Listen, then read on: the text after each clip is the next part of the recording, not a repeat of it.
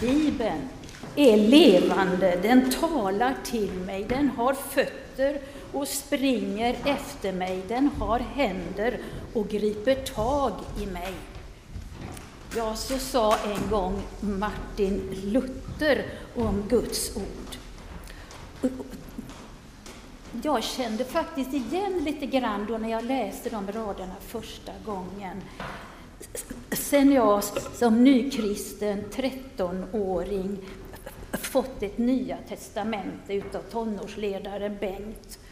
För den boken den följde mig under några år. Den blev så välkänd och så nödvändig för mig och slutligen så tilltufsad och sliten att det blev svårt att läsa och använda den. En liten berättelse som ni kanske känner igen. För många år sedan så ville ett stort skoföretag expandera sin marknad. Och styrelsen beslöt att skicka ut två olika representanter som på var sitt håll skulle undersöka då möjligheten att sälja skor.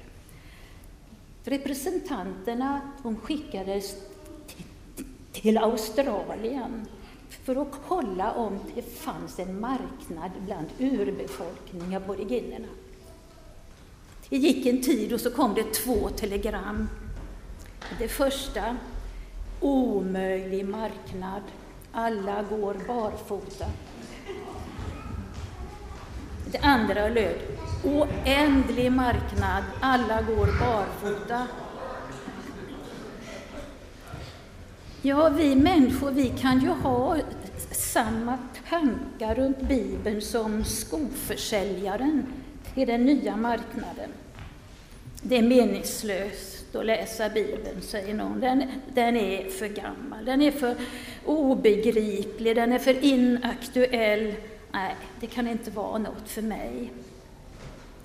Vilken möjlighet, säger en annan. Tänk om Bibeln kan berätta något för just mig. Det kan vara värt att ta reda på. Den här dagen i kyrkoåret, den heter Sexagesima. I latin det betyder den sextionde och, det, och det, det beror på att den sextionde dagen före påsk, den infaller just i veckan som kommer. Och, och, och, den här dagen är ordets speciella dag i kyrkoåret. För Guds ord är det ord som vi läser, vi lyssnar till, vi reflekterar kring. Och det är på så sätt ett, ett mänskligt ord. Men ordet är också Kristus. Och ordet finns för att trösta oss och bygga upp oss och förmana oss och visa vägen till frälsning och till nytt liv. Ordet blev människa och bodde bland oss, skriver Johannes. Och det där ordet bodde, det översätts egentligen slog upp sitt tält. Alltså Kristus, ordet, blev människa och bodde bland oss. Från krubban i stallet till graven i berget. Ordet är inspirerat av Gud. Theopneustos kallas det på grekiska. Det är gudaandat. Alltså det är inte vilket ord som helst. Människor har använts som redskap för Guds planer. Ty, står det i det andra Petrusbrevet, ingen profetia är framburen genom någon människas vilja, utan ledda av den heliga Ande så har människor talat vad de fått från Gud. Det levande ordet, det är rubriken för texterna den här dagen och den här minipredikan. Vi ska läsa en text som hör till dagen. Den kommer på skärmen nu. Hebreerbrevet kan vi hitta det här i. Vi läser det tillsammans alla. Ty Guds ord är levande och verksamt. Det är skarpare än något tveeggat svärd och tränger så djupt att det skiljer själ och ande, led och märg och blottlägger hjärtats uppsåt och tankar. Ingenting kan döljas för honom.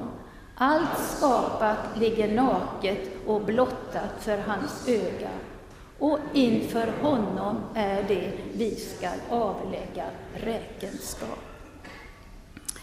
Ja, man vet ju inte vem som har skrivit det här brevet. Det finns ganska många alternativ till författare.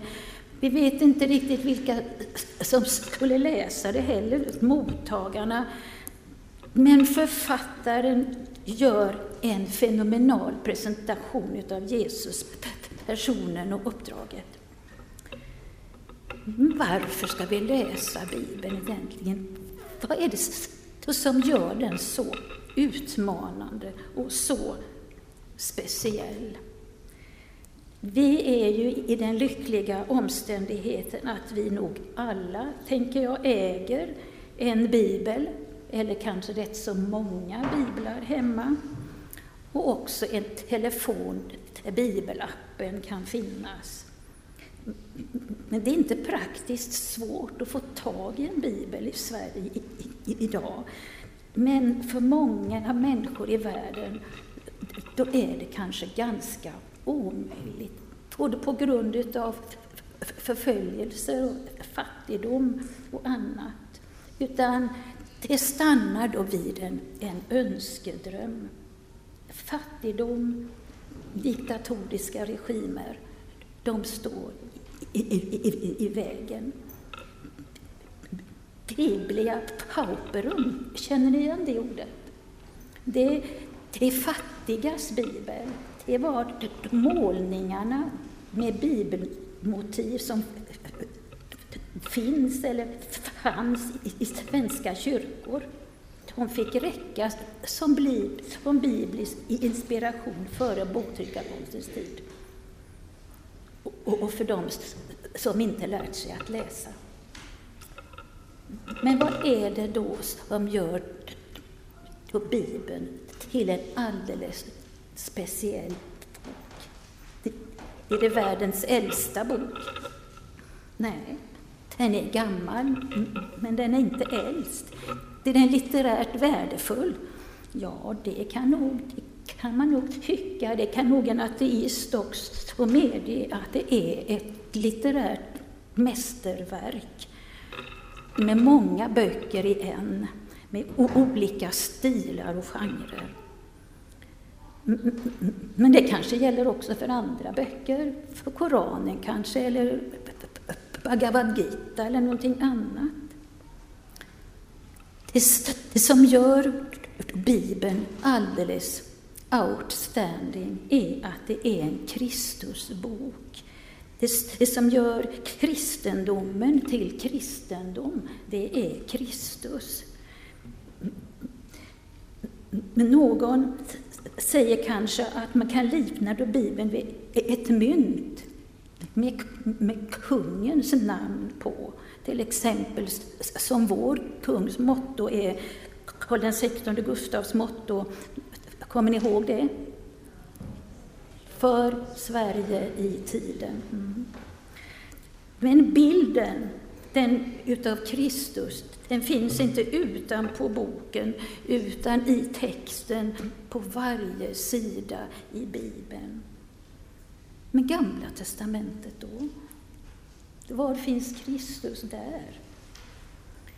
Ja, det finns de som velat skära bort det gamla testamentet ur Bibeln. Det fanns en man på hundratalet efter Kristus som hette Markion, en skeppsredare, som tyckte att man skulle, skulle skala bort alltså nästan allting. Det blev Lukas evangeliet kvar och så tio brev av Paulus. Men Jesus själv är angelägen om att skrifterna ska uppfyllas. Det är tydligt att Jesus också då ser sin berättelse tecknad i förväg i Gamla Testamentet och den, den måste fullbordas. Man säger ibland att det Nya Testamentet det ligger fördolt i det gamla. Luther igen, han sa en gång Ta bort Kristus från Bibeln, vad har du kvar då? Ingenting. Men så sa han också Guds ord är den krubba som Jesusbarnet vilar i. Vi läser nyss om det levande ordet. Det är vad som skiljer detta ord från andra ord. Det berättar inte vad någon har gjort eller sagt, utan det är Gud som talar, som kommer med krav, med tröst, med dom och förlåtelse. Och ordet är kraftfullt. Och det vi läser, det är som ett skarpslipat svärd som obönhörligt tränger igenom. Och också det som finns i vårt inre, som vi knappast är medvetna om, det kommer i dagen. Det är nog innebörden i orden att det skiljer på själ och ande, märg och ben, eller leder och berg, som det står egentligen. Guds ord, det är alltså inte bara ord från Gud som ett sätt att meddela sig, utan liv och förvandlat sådant. Liksom ett kirurgiskt ingrepp så avslöjar ordet vad du och jag är för någonting och vad vi inte är. Ingenting kan gömmas undan för Gud. Det kan göra oss rädda, men det kan också vara en tröst, för Gud älskar oss i alla lägen. Nu ska jag läsa den här versen som vi läste tillsammans nyss, de två verserna, men från en annan översättning. Så jag ska be att vi, får, vi har den fortfarande kvar, så kan vi jämföra. Detta är inte en, en översättning egentligen i bemärkelse, utan mera en parafras. Guds ord är fullt utav liv och kraft. Det är vassare än ett skarpslipat svärd och skär snabbt och djupt in i varje vrå utav vårt innersta. Det avslöjar vad som är Guds tankar i oss och vad som är våra egna dolda motiv. Det ger oss en sann bild av vårt innersta. Gud känner var och en av oss, var vi än är. Allt i våra liv ligger vidöppet för honom. Och inför honom så måste vi en gång stå till svars för det vi gjort.